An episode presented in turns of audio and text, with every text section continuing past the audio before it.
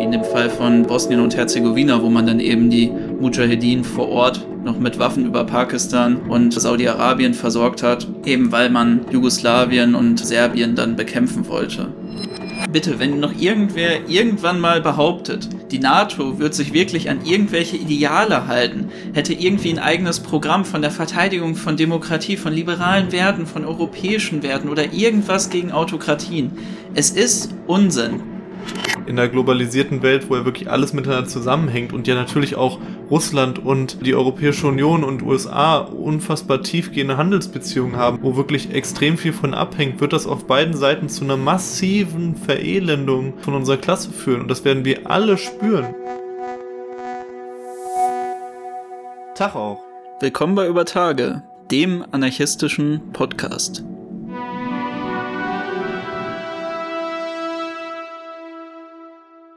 Heute in der 54. Folge sprechen wir über den Imperialismus der NATO. Warum sprechen wir darüber? Das ist eigentlich eine Frage, die recht einfach zu beantworten ist, wenn man sich die aktuellen Ereignisse anschaut, wenn man sich auch das anschaut, was wir in unserer letzten Folge zum Ukraine-Konflikt dazu gesagt haben. Es ist jetzt ganz zentral, dass wir auch den Blick nicht nur Russland zuwenden, sondern auch über den Imperialismus der NATO und damit auch ein Teil des deutschen Imperialismus sprechen. Für uns ist ganz klar, der Hauptfeind steht immer noch im eigenen Land und Deutschland ist eben Teil von der NATO und deswegen ist es auch unsere Pflicht als Revolutionäre hier gegen unseren Imperialismus, gegen den Imperialismus der NATO zu kämpfen und es ist auch am einfachsten für uns. Trotzdem ist es natürlich deutlich schwieriger für uns hier, die ganze Kriegspropaganda zu durchschauen, denn wir sind mit dieser Propaganda von klein auf großgezogen worden. Wir sind am stärksten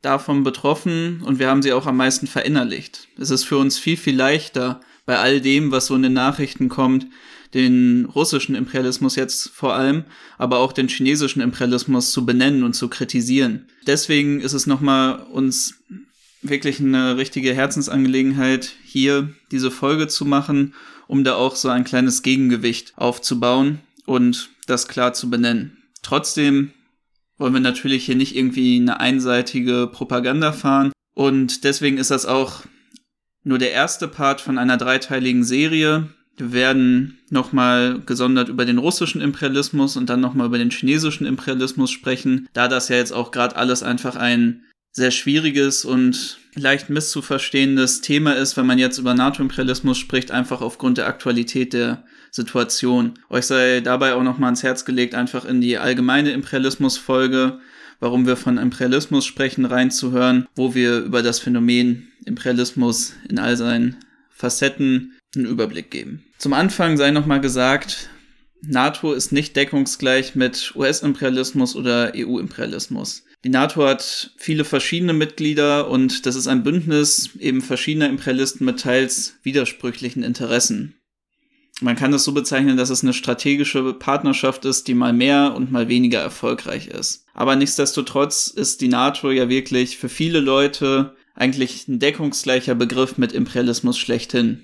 Es ist die imperialistische Macht Nummer eins, die Vereinigten Staaten, dort federführend und auch die ganzen ehemaligen Kolonialreiche des alten Europas sind der andere Teil des Bündnisses. Man sieht das ja auch immer so ein bisschen als die Weltpolizei, die NATO, die sich überall in alle Konflikte einmischt. Wir wollen heute einfach schauen, was macht jetzt den NATO-Imperialismus aus? Wo genau wirkt er? Was ist seine Historie und was ist auch seine Zukunft? Und wir wollen auch so ein bisschen dem entgegenwirken, dass Leute, die eben ein emotionales oder ein basaleres Verständnis von eben Imperialismus haben, einfach nur die NATO als diesen alleinigen Inbegriff des Imperialismus sehen. Aber bevor wir uns angucken, wo er heute wirkt, wo er gewirkt hat, wie er handelt, wollen wir uns erstmal einmal anschauen, wie ist die NATO überhaupt zu dem geworden, was sie heute ist. Ja, 1949 wurde die NATO gegründet und ausgesprochen heißt das übrigens North Atlantic Treaty Organization und bestand damals aus den USA, Kanada und west-südeuropäischen Staaten. Im Prinzip wurde die NATO gegründet als Verteidigung des kapitalistischen Westens auf den Schlachtfeldern Europa gegen den Ostblock. Wie alle Welt weiß, gab es natürlich den Kalten Krieg und dort sollte also dann die Sicherheit des Westens verteidigt werden über eben dieses NATO-Bündnis. Und es kam dann auch zu einer nuklearen Aufrüstung und zu einer generellen Aufrüstung. Ihr kennt das Spiel eben, dass ähm, es dort von beiden Seiten, von Ost und West, eben diese Aufrüstung gab. Das NATO-Bündnis war eben der Teil, den westlichen Kräfte gebildet haben. Nach dem Ende der Sowjetunion hat die NATO natürlich ihren ursprünglichen Feind und ihre ursprüngliche Begründung verloren und hat dann so gesehen ihren Hauptfeind eigentlich überdauert. Es kam dann spätestens mit dem 11. September zu einer ziemlich starken Neuausrichtung des Bündnisses dann eben im Kampf gegen den sogenannten oder tatsächlichen internationalen Terrorismus, vor allem natürlich islamistischen Terrorismus, wobei man natürlich auch sagen muss, dass auch da sich die Widersprüchlichkeit der NATO-Politik ja durchaus auch widerspiegelt in diesem Kampf gegen den Terrorismus. Also da gab es natürlich sehr unterschiedliche Herangehensweisen und nicht alle sind jetzt auch den USA in ihren Kriegen im Irak und so weiter in, in der Form gefolgt oder Afghanistan und da gab es also sehr unterschiedliche Wege. Teil der NATO zu sein, bringt verschiedene Pflichten mit sich. Einmal, dass es ein eben in konkreten Verteidigungsfällen, wenn jetzt ein NATO-Mitgliedstaat angegriffen wird, dann kommt es eigentlich zu einer festgeschriebenen Zwangsläufigkeit, dass die anderen NATO-Staaten auch eingreifen müssen und helfen müssen. Klar kann man jetzt theoretisch vielleicht auch als NATO-Land sagen, okay, dann treten wir jetzt einfach aus, wenn wir nicht helfen wollen oder so, ist ja möglich, aber ähm, im Prinzip ähm, ist es eben das. Ich glaube, man muss sogar äh, einen Vertrag unterschreiben, dass man zehn Jahre dabei bleibt. Ich okay. bin mir nicht mal 100% sicher, Sonst aber es gibt schon so Strafzahlungen ja, oder ja. so. Ja. Und außerdem gibt es auch noch ein äh, 2%-Ziel, also dass halt 2% des äh, gesamten Haushalts der jeweiligen Staaten müssen in die Rüstung fließen. Das ist ja was, was auch viele NATO-Staaten ignoriert haben äh, über die Jahre, Jahrzehnte, aber Deutschland jetzt zum Beispiel mit der neuen Aufrüstung dem mehr als entgegenkommt.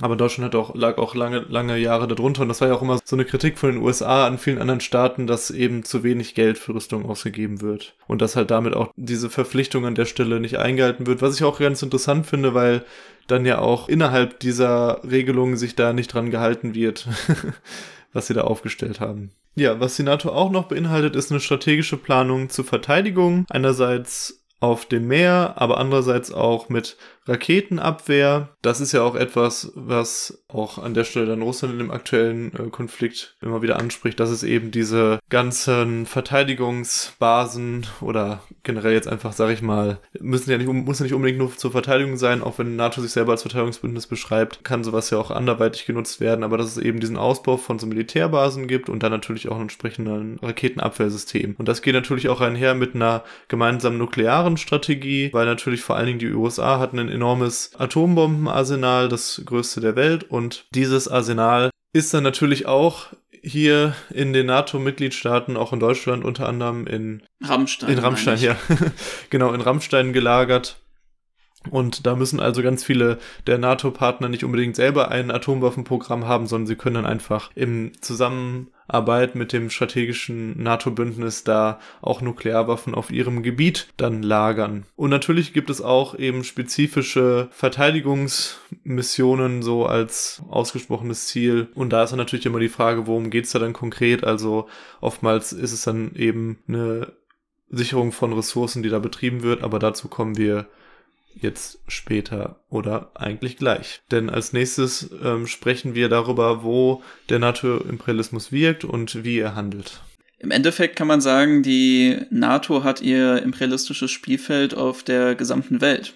Denn das, was eigentlich die Interessen, was die Ambitionen der NATO ausmacht, sind die imperialistischen Ambitionen der einzelnen Teile. Da muss man aber auch nochmal spezifizieren, das, was die NATO macht, ist natürlich keinen wirtschaftlichen Druck ausüben, gemeinsam von eben diesem westlichen Bündnis, weil da gibt's auch noch mal andere Organisationen, wie jetzt beispielsweise der IWF oder die Weltbank, die jetzt heute nicht das Thema sein sollen, sondern die NATO beschäftigt sich eben mit der Sicherheitspolitik. Das hat auch seine Gründe, weil gemeinsamer wirtschaftlicher Imperialismus noch mal deutlich schwieriger ist, aber sicherheitspolitisch gibt's da eben doch häufig deckungsgleiche Interessen. Da kann man dann sagen, dass die NATO, wie es immer so schön gesagt wird, eben als Weltpolizei auftritt für dieses Bündnis und die verschiedenen imperialistischen Feinde ausgeschaltet werden sollen, genauso wie eben Staaten, die einfach einem allgemeinen Zugriff der imperialistischen Ambitionen der einzelnen Staaten entgegenstehen. Und das ist ja auch so ein bisschen immer das erste Glied dann in der Kette, was dann überhaupt es möglich macht, dass eben diese wirtschaftliche Ausbeutung der Länder überhaupt möglich ist, insofern sie dann wirklich zu einer offenen Feindschaft der NATO stehen. Natürlich hat man sonst noch andere Werkzeuge, aber wenn es dann ein Land gibt, wie, da werden wir auch gleich nochmal zu einem Fall kommen, zum Beispiel Libyen oder Jugoslawien, dann ist das doch ein guter Hebel, den man da ansetzen kann als NATO, um eben diese Feindstaaten auszuschalten. Ja, wichtig finde ich vielleicht noch vorweg äh, zu sagen, das hatten wir auch, glaube ich, gerade schon kurz angeschnitten, dass natürlich nicht jedes Mitglied von der NATO imperialistisch ist, weil natürlich speziell mit der Osterweiterung im Baltikum, im Balkan ist einfach viele Staaten dazugekommen sind, die eigentlich eher selber vom Imperialismus betroffen sind oder die eher selber schlecht dastehen im, im Vergleich zu der Staatenhierarchie und auch so Geschichten wie äh, Griechenland, was dann eben so kaputt gewirtschaftet wurde, eben auch vor allen Dingen durch halt den imperialistischen Druck anderer NATO-Mächte, wie jetzt zum Beispiel Deutschland oder so. Daran sieht man auch, dass es da also sehr, sehr unterschiedliche ähm, Interessen gibt und unterschiedliche Stände dieser verschiedenen Kräfte. Aber natürlich hat die NATO auch in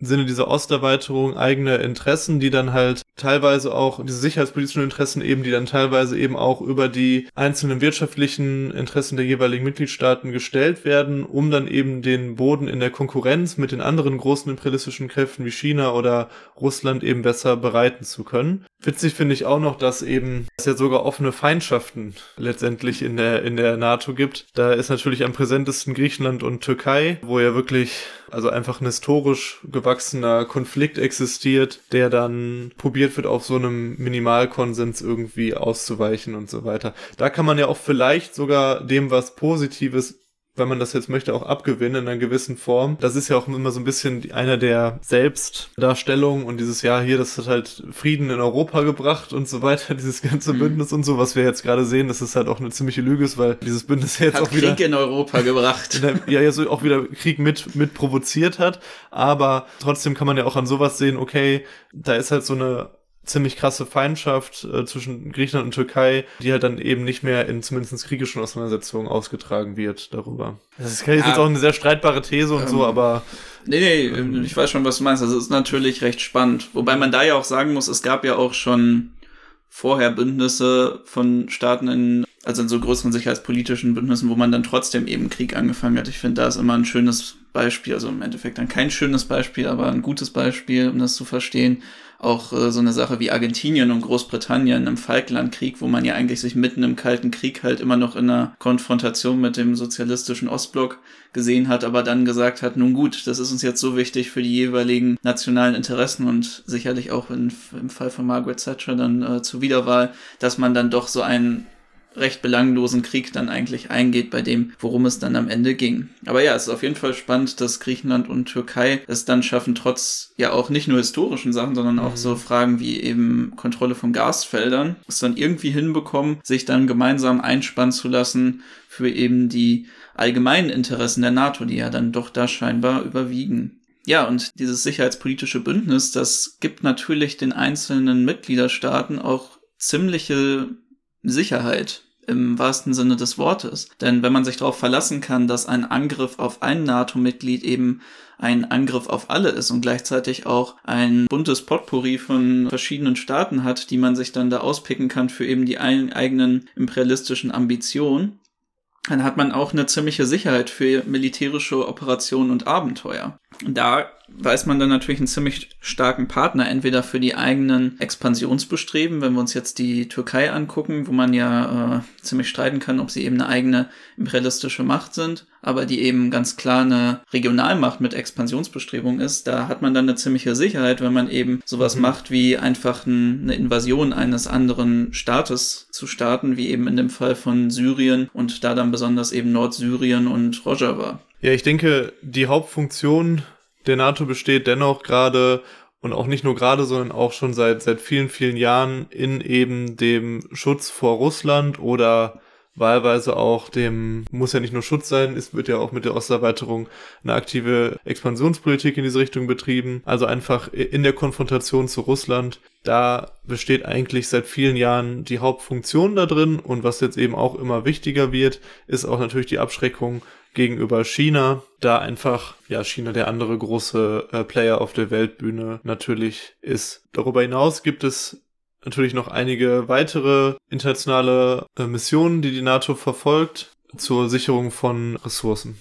Ich glaube, was da auch immer unterschätzt wird, wenn man sich dann fragt, ja, wie kann denn eigentlich Russland, was ja jetzt nicht mehr das Zarenreich ist, oder die Sowjetunion eigentlich immer in die gleichen Muster von Sicherheitspolitik und Geopolitik reinfallen? Naja, da kann man dann darauf antworten, also wirtschaftliche Organisierung und auch einfach die Geografie eines Landes, die ändert sich nicht mal so eben mhm. mit irgendwie einem Fortschreiten von Geschichte, sondern häufig erben dann auch die Staaten, die eben danach kommen, die sicherheitspolitischen und geopolitischen Ambitionen Tradition des Staates, die, der vorher existiert hat. Ja, das ist richtig. Und ich finde ein super Beispiel, wo du jetzt schon angesprochen hast, dass Russland eben immer noch der Hauptfeind der NATO ist.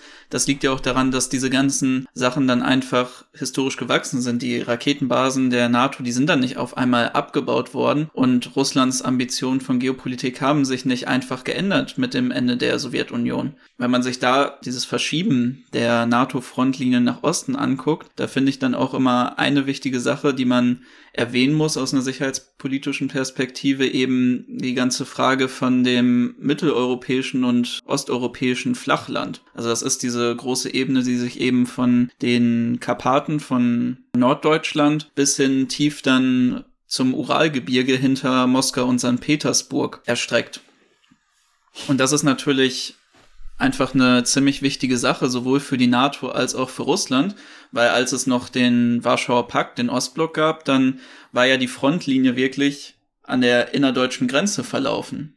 Ein unfassbar gut ausgebaute und einfach zu verteidigende Grenze damals. Und heute verschiebt sich ja mit der Osterweiterung das immer weiter nach außen. Russland hat zwar noch die Exklave Kaliningrad, aber jetzt, wo das Baltikum eben Teil ist, wird dieser Korridor immer breiter und immer schwerer zu verteidigen für Russland. Und das ist natürlich auch ziemlich wichtig für den Ukraine-Konflikt, da die Ukraine die Grenze wieder hin zu den Karpaten verschieben wird. Und deswegen war es auch schon immer eine Ambition der NATO, diese Frontlinie zu verschieben. Und da macht es dann auch total Sinn, dass man eben so Länder wie das Baltikum aufnimmt und auch eben die Ambition in der Ukraine vorantreibt. Wichtig zu sehen ist natürlich auch die Zukunft der Konflikte, weil das, was wir jetzt gerade mit Russland erleben, das ist natürlich der gesamte Fokus der NATO in der aktuellen Situation, logischerweise bei dieser krassen Kriegseskalation, aber in der Zukunft wird vor allen Dingen der Pazifikraum auch in der Konkurrenz zu China sehr relevant werden und da ist jetzt auch schon zum Beispiel der Fokus der USA in vieler Hinsicht schon drauf gesetzt. Und da wird es also auch interessant werden in der Zukunft, wie sich hier die NATO entwickelt. Wird es da vielleicht zu einem Auseinanderdriften auch äh, der verschiedenen Fraktionen innerhalb der NATO kommen, was jetzt die Betrachtung des Hauptfeindes angeht? Das hängt natürlich auch ein bisschen davon ab, wie sich jetzt der Krieg in der Ukraine weiterentwickelt. Aber einfach aufgrund der sehr unterschiedlichen wirtschaftlichen Interessen ist es natürlich da sehr schwierig über Russland hinaus. Bei Russland funktioniert das sehr gut, diese Einigkeit da herzustellen innerhalb der NATO. Aber wenn es dann mehrere verschiedene Punkte gibt, um, um die man sich gleichzeitig kümmern muss, weil sie von zentraler Bedeutung für jetzt zum Beispiel auf der einen Seite USA und auf der anderen Seite dann Deutschland eher Richtung Russland oder so, dann wird es also doch schwierig und da kommt dann auch wieder diese, dieses Problem für die NATO vielleicht auch in der Zukunft wieder auf, nach diesem Zusammenrücken jetzt gerade mit Russland, dass es da wieder eher so ein Auseinanderdriften gibt und dann natürlich auch eine ja, so eine Schwächung von dem NATO-Imperialismus an der Stelle wieder im Vergleich zu der, zu dem dann natürlich sehr einheitlich auftretenden äh, chinesischen Imperialismus. Weil er ja auch nur ein Staat ist. Eben, richtig. Und das finde ich ist auch wirklich eine richtig spannende Frage, wie sich das mit diesen zwei Machtblöcken entwickelt, weil man muss ja auch so sehen, ich meine, die EU war ja auch ein bisschen einfach ein Projekt, um eben ein Gegengewicht zu mhm. den USA in diesen ganzen Bündnissen und allen voran eben in der NATO zu schaffen. Und da ist das eine total spannende Frage, für wen jetzt der Hauptfeind wo steht, weil das ist ja schon alleine geografisch recht logisch, dass es eben für die USA dann eher China und für die EU Russland ist. Also da wird es auf jeden Fall interessant, vor allem wenn man noch, wie wir es ja auch im Stream angesprochen haben, sich jetzt die Frage stellt, wie wird China sicherheitspolitisch auch das Ganze aufnehmen mit so Fragen wie der Taiwan-Invasion wo jetzt auch viele der Vorverhandlungen einfach gekappt sind und es immer mehr auf eine militärische Konfrontation hinausläuft. Ja. Wichtig ist auch, dass, wir haben es vorhin schon gesagt, Stichwort Weltpolizei, sieht sich natürlich vor allen Dingen, also das ist ja wirklich eigentlich so auch die zentrale Aufgabe, in der sich die USA seit, seit vielen Jahrzehnten wähnt und wo sich natürlich auch die NATO drin dann als insgesamtes Bündnis gut wiederfindet, eben in der Bekämpfung eigentlich von so anti, in Anführungsstrichen antiimperialistischen Kräften. Und das sind eben gerade vor allen Dingen tatsächlich islamistische Bestrebungen, und da haben wir eben auch ja verschiedene kriegerische Auseinandersetzungen erlebt, wo also die NATO-Kräfte massiv dann mit von der Partie waren und eben versucht haben, diese Bestrebungen von so islamistischen Kräften dann entgegenzuwirken. Also in Syrien, in Afghanistan oder in der Sahara, in Afrika. Da ist es also doch sehr spannend, weil natürlich ist das jetzt, wenn, wenn es jetzt irgendwo relevantere, gro große kommunistische oder anarchistische äh, Bestrebungen geben, wird die NATO genauso dagegen vorgehen und genauso dann diese Kräfte wegbomben. Also das ist ihnen halt im Prinzip völlig egal, sondern es geht ja eben darum, dass das dann halt Kräfte sind, die vielleicht dann teilweise aus ihrer Perspektive schwieriger zu kontrollieren sind, wo sie keine verlässlichen Partner für ihre Wirtschaftspolitik dann haben für die jeweiligen Länder. Natürlich stimmt das auch nicht eins zu eins. Es gibt natürlich auch antiimperialistische Kräfte, speziell eigentlich im islamistischen Rahmen dann auch, die dann halt teilweise unterstützt werden von zum Beispiel den USA oder so. Äh, da kann man natürlich dann auch immer schön mit spielen, dass man dann irgend irgendwelche Banden gegen den anderen imperialistische Kraft in der Region dann ein bisschen aus auszuspielen versucht. Das kennen wir alles, dass da eben dann zum Beispiel die Taliban von den USA aufgebaut wurden und Geschichten. Ja, und da muss man ja auch wirklich sagen, es geht nicht wie eine Eigendarstellung es immer der Fall ist, da werden wir auch gleich nochmal zu kommen, um dann eben eine Position gegen Islamismus für Demokratie, liberale Werte, bla bla bla, sondern es geht wirklich darum, passen die jetzt in unsere geopolitischen Ambitionen oder nicht. Und das sieht man ja auch beispielsweise in der Unterstützung der Mujahedin, die dann später die Taliban wurden, eben gegen die Sowjetunion oder noch in anderen Fällen, wo dann eigentlich Islamisten dann doch ganz liebe Kräfte waren, wie in dem Fall von Bosnien und Herzegowina, wo man dann eben die Mujahedin vor Ort noch mit Waffen über Pakistan und Saudi-Arabien versorgt hat, eben weil man Jugoslawien und Serbien dann bekämpfen wollte. Ja, und da kommen wir auch zu einem ganz großen Punkt in der NATO-Sicherheitspolitik und das ist das Vorgehen gegen sogenannte Verbrecherstaaten, gegen Woke States. Und das sind dann eben die Staaten, die auch eine man kann es ja dann auch in dem Fall so sagen, eine anti-imperialistische Position gegen eben den NATO-Imperialismus einnehmen. Häufig sind sie natürlich dann trotzdem in ein wahlweise russisches oder chinesisches Imperialismusprojekt noch mit eingebunden und da Partnerstaaten. Aber diese Staaten sind dann eben, ja, wie kann man sagen, die Nation gewordenen Feinde, die man dann sonst eben in so Terrorbanden findet. Da gab es eben in den 1990er Jahren mit den Jugoslawienkriegen ein Hauptfeind und auch ein Feind, der hier in der deutschen Politik eine große Rolle gespielt hat. Und das ist eben Jugoslawien, beziehungsweise später Serbien und Montenegro nach dem Schrumpfen des Staatsgebietes. Und da hat man sich eben vor allem in Bosnien und Herzegowina und Kroatien und später dann im Kosovo gegen Jugoslawien eingemischt und gegen die Republika Srpska beziehungsweise gegen die kosovo-serbischen Truppen, die dort gekämpft haben. Da kann man dann auch eine recht beliebte NATO-Strategie sehen, die man dann später auch immer wieder finden wird in den Militäreinsätzen, nämlich dass man keine Invasion vor Ort durchführt mit Bodentruppen, sondern gezielte Luftschläge nutzt, um eben den sogenannten Verbrecherstaat in die Knie zu zwingen und zu bestrafen. Vor allem da ist ja dann auch etwas, was in Serbien immer wieder viel in der Politik eine Rolle spielt.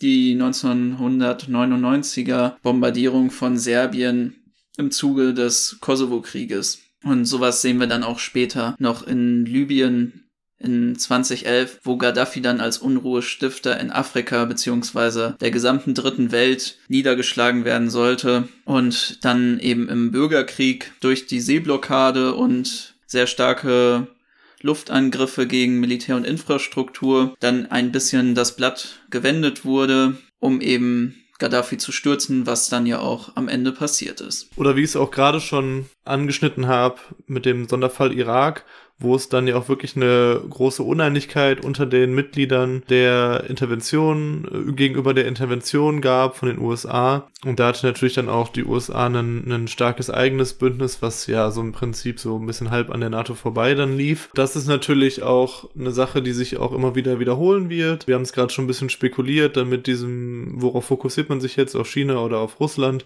Und da wird es auch immer wieder andere Konfliktherde geben und Situationen geben, wo es also eine große Zersplitterung innerhalb der NATO wir sehen werden, weil einfach die wirtschaftlichen Interessen der, der Mitgliedstaaten oft zu weit auseinandergehen. Vorhin hatten wir es schon angesprochen mit den verschiedenen Missionen, die auch von NATO-Mitgliedstaaten durchgeführt werden und davon gedeckt werden. Da kann man natürlich auch dann vor allen Dingen eben davon sprechen, dass das Missionen sind, um den reibungslosen Fluss vom internationalen Kapital zu ermöglichen. Besonders gutes Beispiel dafür ist eigentlich der Einsatz gegen Piraten im Golf von Aden beziehungsweise am Horn von Afrika, wo einfach die Meere leer gefischt werden von großen Konzernen aus dem Westen und die Leute dort halt eben vor allen Dingen von Fischfang einfach leben, die dann da von der Situation konfrontiert sind, dass ihre Lebensgrundlage sich langsam ausdünnt und sie kaum noch was fangen können und nichts mehr in ihren Keschern haben. Und sie sich dann halt einige überlegt haben, na gut, dann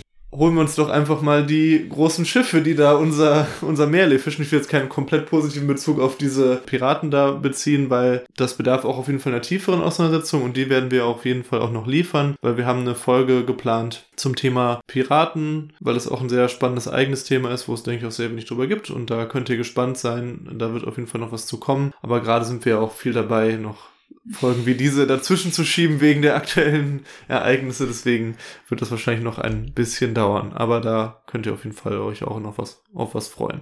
Ja, und damit wollen wir dann noch übergehen in die schon gerade angeschnittene Selbstdarstellung der NATO. Und da muss man ja auch eben den Hauptpunkt erstmal ansprechen, nämlich das Agieren als Weltpolizei was ja dann auch häufig die USA selber für sich beansprucht, beziehungsweise wie sie sich gerne gezeichnet sieht. Ja, aber was ist denn eigentlich der Strafbestand, den man dann da den anderen Staaten so unterstellt? Und wenn man sich jetzt die Verbrecherstaaten anguckt, dann wird das häufig ja so ein bisschen als eine Art falsches Regieren gezeichnet. Dann kann man sich jetzt fragen, ja, was ist denn dieses falsche Regieren, was diese Staaten da ausmachen? Und ich denke, da kommen direkt einige Sachen uns direkt in den Kopf, wenn wir uns so anschauen, wie wurden denn diese ganzen Staaten gezeichnet? Wie wurde über Libyen berichtet? Was hat man so über Jugoslawien erzählt? Und was macht dann beispielsweise so ein Staat wie Nordkorea aus? Und dann sind es eben so Sachen wie ein Vorgehen gegen Zivilisten, keine vorhandene parlamentarische Demokratie, Erhalt der eigenen Macht trotz Aufstand und auch Aggression gegen andere Staaten. Dann kann man aber einwenden, na gut, das stimmt alles. Wir alle sind sicherlich die letzten Leute, die in irgendeiner Art und Weise die Republika Serbska, Serbien, Nordkorea oder Gaddafis Libyen gegenüber irgendwem verteidigen würden. Wir sind ja nicht Noam Chomsky. Aber man kann ja dann doch anmerken. das war ein nicer Seitenhieb. Komischerweise führt das in diesem Fall zu Interventionen der NATO beziehungsweise deren einzelner Mitglieder. Aber das tut es nur immer dann, wenn diese Staaten auch Feinde beziehungsweise Wunschziel der einzelnen imperialistischen Teile der NATO sind. Ich möchte auch an der Stelle nochmal wirklich, wirklich auf diesen Begriff Verbrecherstaaten eingehen. Also aus unserer Sicht ist natürlich klar, dass es keinen Staat gibt, der nicht ein Verbrecherstaat ist. Es ist ja immer nur eine Frage der unterschiedlichen Ausprägung. Natürlich besteht ein Unterschied zwischen Nordkorea und Deutschland. So, ja, um das einmal hier äh, festzuhalten. Und natürlich ist es also auch erstrebenswert, eine parlamentarische Demokratie, wo es dann halt irgendwie eine, in Anführungsstrichen, die berühmte Form der Gewaltenteilung und so weiter gibt, äh, die dann möglichst gut funktioniert oder so, wie man sich das in einem medialtypischen Bild von so einer parlamentarischen Demokratie vorstellt, ist immer einem ähm, einer Diktatur vorzuziehen. Das ist für uns absolut klar.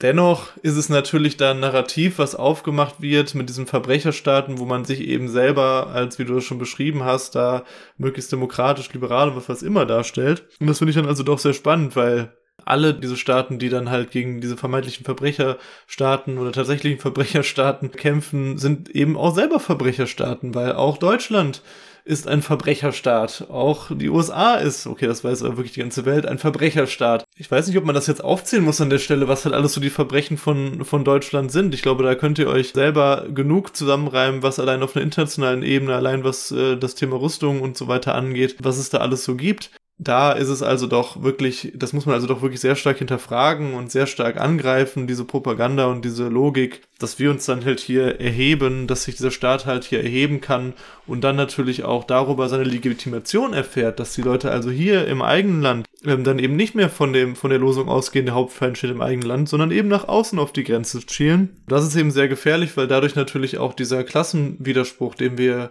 natürlich auch hier haben, wo also eine ganz kleine Anzahl von Menschen einen Großteil der äh, Produktionsmittel besitzt, einen Großteil des Eigentums besitzt und die ganz, ganz vielen Menschen hier im, im Vergleich dann in einer großen materiellen Armut auch leben und in beschissenen Zuständen leben und so weiter ausgebeutet werden. Dieser Klassenwiderspruch wird dadurch vermit, probiert eben aufzulösen hin zu einem, wir sind doch hier so schön liberal und alles ist gut und wir sind so frei. Ja, und natürlich auch neben diesem Allgemein davon, dass jeder Staat, der sich halt, der halt eben seine Wirtschaft kapitalistisch bestellt, der halt dieses Konkurrenzdenken intern verankert hat, genauso wie nach außen einfach aus seiner eigenen Logik heraus zu eben Mord und Totschlag sowohl innerhalb seines Staates als auch außerhalb führt, ist es ja auch so, dass selbst an diesen sehr niedrig gehaltenen Standards, woran dann eben da gemessen wird, die NATO natürlich auch selber in seinen, in ihren Partnerländern und in dem, wie sich ihre Intervention aussucht, selbst da ja nicht ihren eigenen gesetzten Standards entspricht. Da kann man ja immer das Lieblingsbeispiel nennen, eben Saudi-Arabien, was immer bei Konfrontation gegenüber dem Iran genannt wird, sich anschauen, wo es dann eben Todesstrafe bei politischer Opposition, bei Abkehr vom Islam oder bei äh, Zauberei gibt, was ja natürlich jetzt auch sicherlich keine Demokratie ist, da muss man jetzt nicht drüber reden, aber auch so Sachen wie eben das Vorgehen gegen die eigene Zivilbevölkerung, wenn man sich einfach den US-amerikanischen Polizeiapparat anschaut oder auch bei dem, wie dort mit der politischen Opposition angeguckt wird, äh, umgegangen wird, jetzt mal ganz abgesehen von US-amerikanischen Aggressionen gegen andere Staaten oder dann auch jetzt so ein Fall wie den Überfall auf den Jemen. Alles im Endeffekt von dem Katalog, was man da sich immer so in der Selbstdarstellung aufmacht, Fälle von, wo man ja doch dann eigentlich gegen falsches Regieren vorgehen müsste, was aber dann doch nicht zu einer Intervention führt. Dementsprechend, bitte, wenn noch irgendwer irgendwann mal behauptet, die NATO wird sich wirklich an irgendwelche Ideale halten, hätte irgendwie ein eigenes Programm von der Verteidigung von Demokratie, von liberalen Werten, von europäischen Werten oder irgendwas gegen Autokratien. Es ist Unsinn. Das ist nicht der Kern von dem, was die NATO ausmacht. Die NATO ist ein sicherheitspolitisches Bündnis verschiedener Imperialisten und das ist auch ihr Programm. Vielleicht auch, um nochmal genauer darauf einzugehen, was die NATO vorgibt, auch nach außen zu verteidigen. Diese Begriffe von Demokratie, Liberalismus und so weiter, die sind ja auch innerhalb dieses NATO-Konstrukts mehr als brüchig. Da müssen wir gar nicht Saudi-Arabien oder so erstmal als internationaler Bündnispartner da an Land ziehen, sondern wenn man sich nur anguckt, wie es denn um die Demokratie in bestimmten NATO-Ländern aus, also nur die parlamentarische Demokratie schon bestellt ist. Da muss man nur noch nach die, in die Türkei gucken, die ja einfach eine lupenreine Diktatur ist. So, ich, das ist halt eins zu eins und mehr als, dass dann halt ab und zu mal irgendwo so ein deutscher Politiker ähm, sich da hinstellt und irgendwie probiert, sich in der Öffentlichkeit eine weiße Weste zu bewahren, indem er sagt, böse, böse, aber im Hintergrund laufen halt weiter die blutigen Deals ab. Das ist die Realität. Oder auch die liberalen Werte.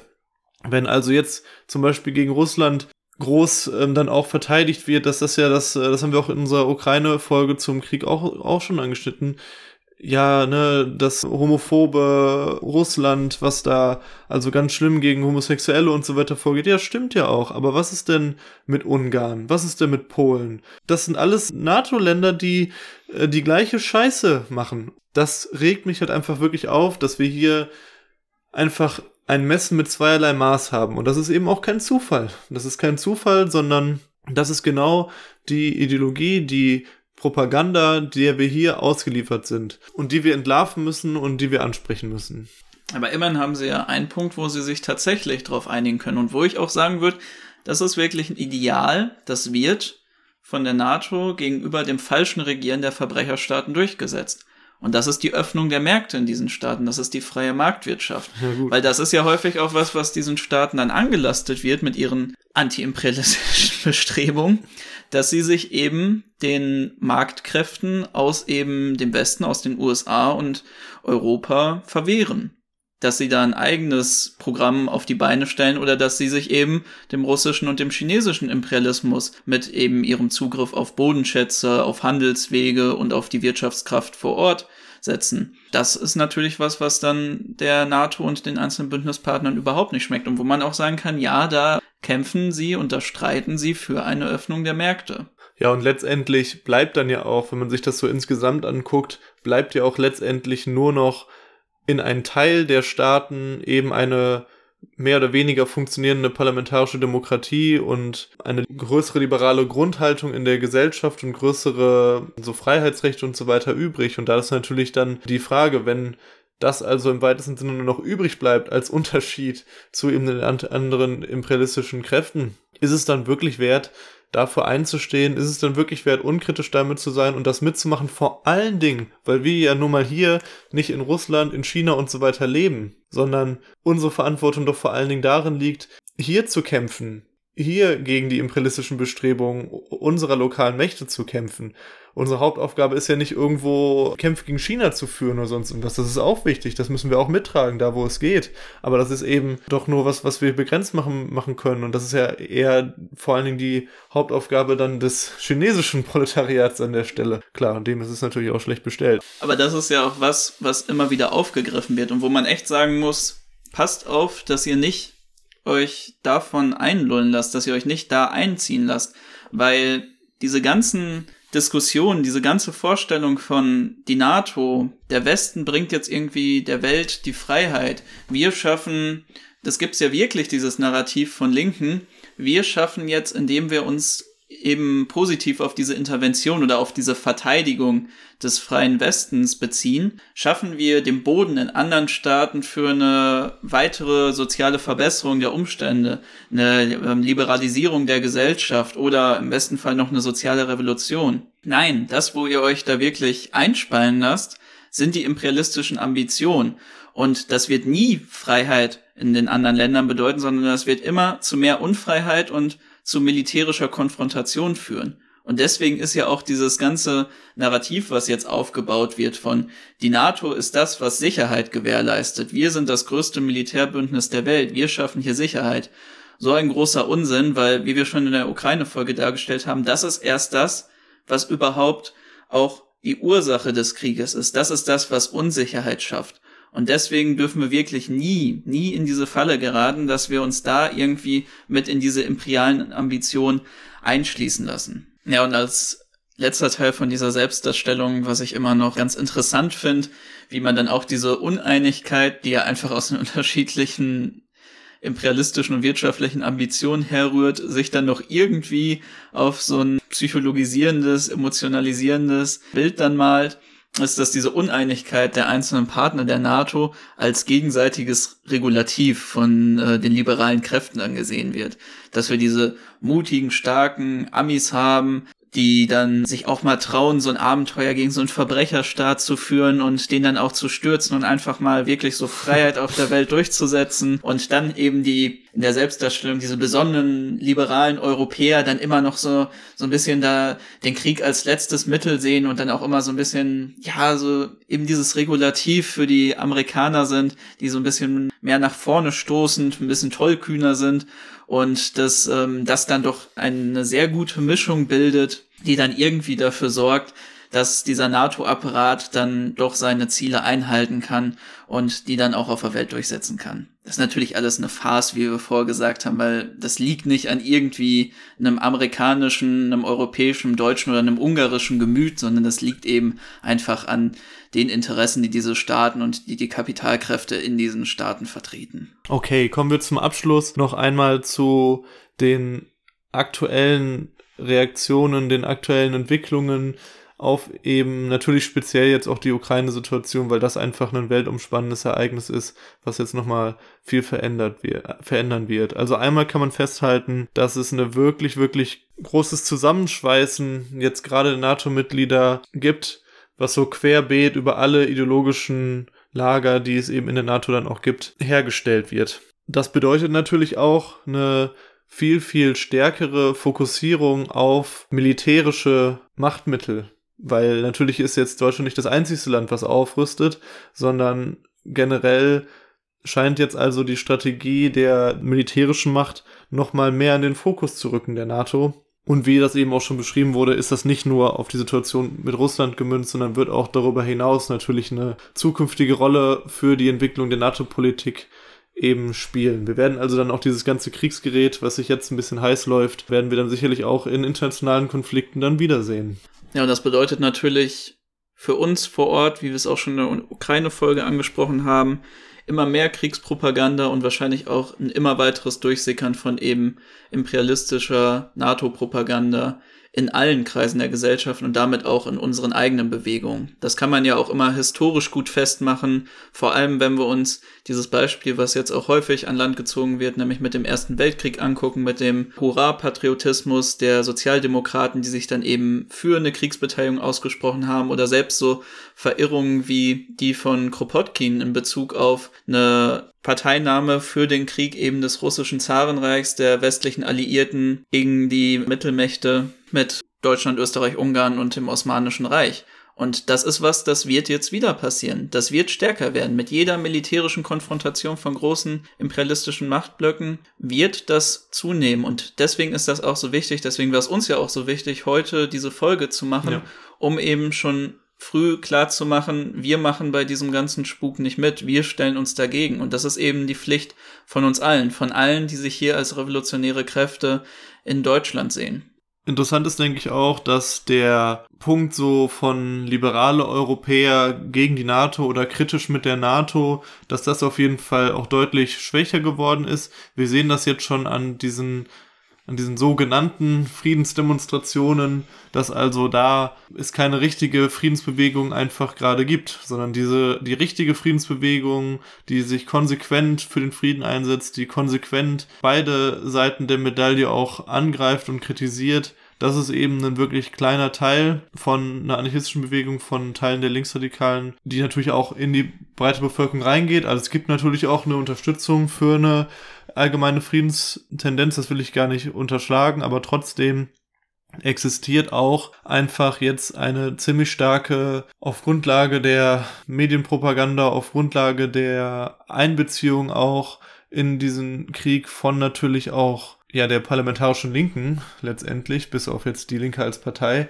äh, die ja an der Regierung einfach ist und ähm, das Ganze eben dann entsprechend natürlich auch in ihre Jugendorganisation und so weiter trägt. Und da sehen wir also sehr große Mobilisierung. Und ich denke auch, dass ähm, ein Teil der Rolle auch spielt, dass es einfach dann diese liberale Ideologie von ja nur auf die Betroffenen hören, also ähm, dass das eben auch so oftmals dann im Fokus steht, so von wegen, ja, was sagen denn jetzt gerade die Leute vor Ort? Wir werden, also auch, auch wir beide würden, werden jetzt wahrscheinlich auch wieder irgendwelche Kritikpunkte bekommen. Wie können wir es jetzt hier wagen, als irgendwelche nicht vom Krieg Betroffenen jetzt da überhaupt drüber zu reden, äh, mit unserer eigenen Sichtweise und auch zu widersprechen an, an, vielen Punkten, was Leute vor Ort sagen. Aber da scheißen wir nun mal drauf, weil das einfach die eigene Betroffenheit ist ein wichtiger Faktor, aber er ist auf keinen Fall der Einzelfaktor und darf auch nie der ähm, bestimmende Faktor über unsere generelle Politik und Analyse von gesellschaftlichen Ereignissen sein, weil dann sind wir einfach ja auch getrieben von einer sehr starken Kurzsichtigkeit ähm, auf diese Ereignisse, weil natürlich ist es verständlich, dass die Leute jetzt vor Ort da einen sehr starken Fokus erstmal auf Russland haben. Aber das darf uns eben dann nicht die Sicht versperren, was die Hintergründe dieses Konfliktes sind und Natürlich, die ganzen Liberalen sind jetzt dann schön dabei auf ihren sogenannten Friedensdemonstrationen die Rolle der NATO entweder gar nicht zu erwähnen oder eben äh, sogar dafür zu sprechen, also dann dafür zu plädieren, Waffen zu senden, mehr Kriegsbemühungen anzustrengen und das zu bejubeln, dass jetzt Deutschland aufrüstet. Ja, und da kann man das ja, glaube ich, auch nochmal so kurz sagen, weil ich finde, das ist wirklich ein wichtiger Punkt, den du damit aufgemacht hast wir würden nie Emotionalität absprechen, wir würden nie unser Verständnis dafür aufgeben, wie die Leute das vor Ort sehen und wir würden auch nie irgendwelche Augenzeugenberichte für eben da besondere Ereignisse eben in Frage stellen oder den Leuten nicht glauben, was sie dort vor Ort erlebt haben, vor allem eben nicht unseren Genossinnen vor Ort glauben, was sie da erlebt haben, da stützen wir uns natürlich darauf und das ist ein wichtiger Teil von unserer Analyse, aber das wird nicht in Frage stellen, also diese Narrative werden nicht in Frage stellen, wie wirklich die große Analyse eben aus einem Verständnis von Kapitalismus und Imperialismus bei uns ist. Das ist eben etwas, was auch ja ein bisschen davon abstrahiert und was man dann auch eben wie jetzt in diesem Fall dann auch mal im Widerspruch zu eben lokalen Analysen und Strategien sehen muss. Abgesehen davon ist natürlich auch noch eine spannende Frage, was wird das jetzt für die NATO auch konkret in ihrem Wachstum und in ihrer Wichtigkeit für andere Staaten bedeuten? Weil wir sehen ja jetzt schon, dass eben Staaten wie Ukraine, Georgien. Georgien und sicherlich auch noch ein paar andere kleinere Länder wie Moldawien, was ja auch durch eben die Abspaltung von Transnistrien immer wieder von direkten russischen Aggressionen und intern auch immer von russischer Einflussnahme betroffen ist, sicherlich jetzt sehr großes Interesse daran haben, sich möglicherweise der NATO anzuschließen und somit dann auch den Machtbereich der NATO zu vergrößern. Die NATO wird jetzt durch eben diesen Konflikt immer und immer mehr Gewicht für eben die Staaten in dieser Region, die von russischem Imperialismus oder wie wir schon auch Ausblick gegeben haben, dann später von chinesischem Imperialismus betroffen sind, eine immer interessantere Rolle spielen. Und da muss man auch einfach sehen, dass falls der Krieg von Russland in der Ukraine scheitern sollte, wird also die NATO massiv davon profitieren. Und es wird eine weitere Osterweiterung geben, eine weitere Intensivierung eben ja der Landnahme in diese Richtung einfach geben aus einer NATO-imperialistischen Sicht. Von daher kann ich mir auch gut vorstellen, dass anders als das äh, vielleicht hier teilweise so empfunden und argumentiert wird, dass sich da doch bei einigen NATO-Strategen doch das eigentlich gerade gar nicht so schlechte Zeiten sind, weil man jetzt wirklich äh, auch die in der Lage ist, bestimmte Entwicklungen, die eigentlich vielleicht sonst viele Jahre länger gedauert hätten, die man über viele Jahre länger über Softpower, über politische Einflussnahme oder auch über das Konfliktpotenzial mit Russland, dass man eben sich nicht getraut hat, bestimmte Länder aufzunehmen, weil eben diese Kriegsgefahr dann immer, immer bestand, dass man das jetzt einfach also auch einfach durchziehen kann letztendlich, weil der Krieg ist eh da.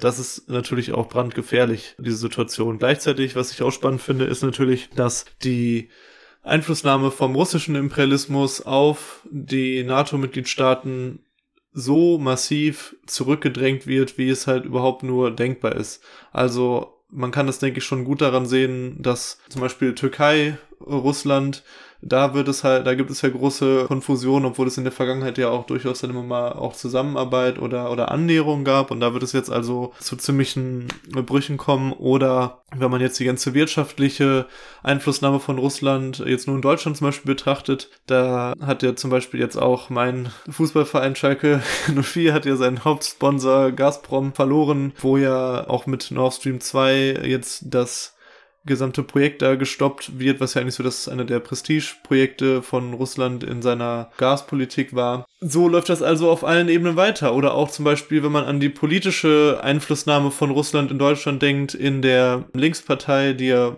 glaube ich, auch so mit einer der größten Lobbyverbände für Russland in den, in den europäischen Ländern überhaupt war, die jetzt ja natürlich unter enormen politischen Druck geraten. Und wenn sie sich jetzt nicht ganz klar von Russland distanzieren, also drohen in der kompletten Bedeutungslosigkeit zu verschwinden. Und das sind also sehr, sehr tiefgreifende Veränderungen, die da oben drauf kommen. Diese Höhle. ist schon noch so vielen Aufnahmen drauf. Das ist so schlimm. Okay, machen wir nochmal neu. Ja, und es ist wirklich nicht abzusehen, wie maßgeblich, wie tiefgreifend diese Veränderungen sind und was alles davon betroffen sein wird. Das können wir einfach jetzt noch nicht abschätzen und vielen das neben eben diesen Sachen, die ja ganz groß publiziert wurden mit dem Gas und so, glaube ich, gar nicht bewusst, was alles davon betroffen sein wird.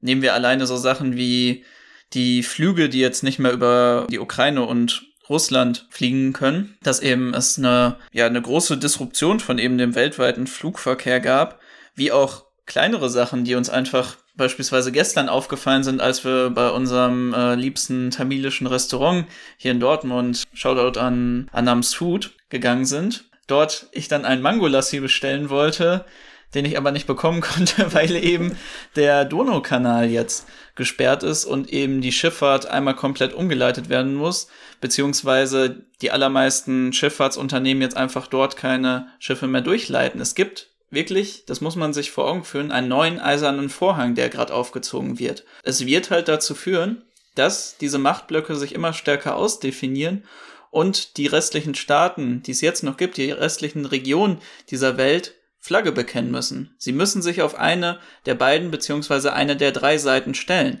Das ist wirklich was, was dieser Ukraine-Krieg jetzt für uns bedeuten wird. Egal wie sich das jetzt ausformuliert, es bedeutet so oder so eine Stärkung dieser Machtblöcke, weil sich jetzt alle dazu bekennen müssen und eben alle Zeichen wieder auf Krieg und Konfrontation stehen.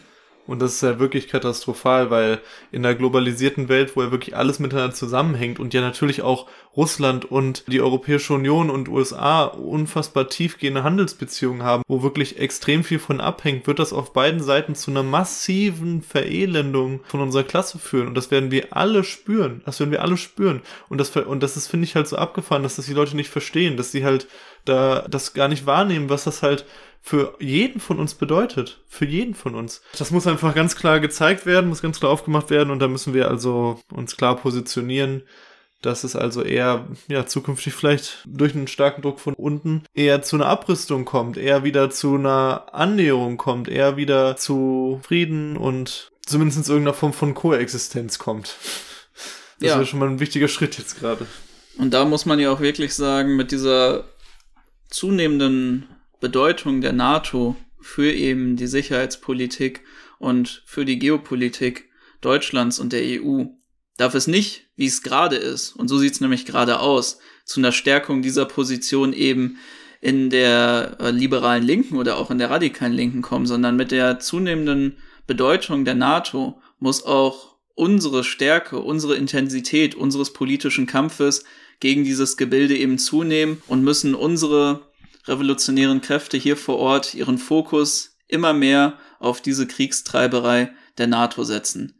Denn wie am Anfang schon gesagt, nicht der russische Imperialismus, nicht der chinesische Imperialismus ist unser erster Feind, sondern einfach nur, weil es unser Imperialismus ist, weil wir hier leben und weil das eben unser Hauptkampffeld ist, ist eben hier der NATO-Imperialismus und der deutsche Imperialismus, der erste Feind, den wir bekämpfen müssen und auch den wir am besten bekämpfen können. In dem Sinne schaltet am Mittwoch 19 Uhr Twitch und YouTube bei unserem Livestream ein, wenn wir auch über dieses Thema diskutieren werden. Wir freuen uns auf euch und bleibt am Ball. Alles Gute euch. Glück auf. Glück auf.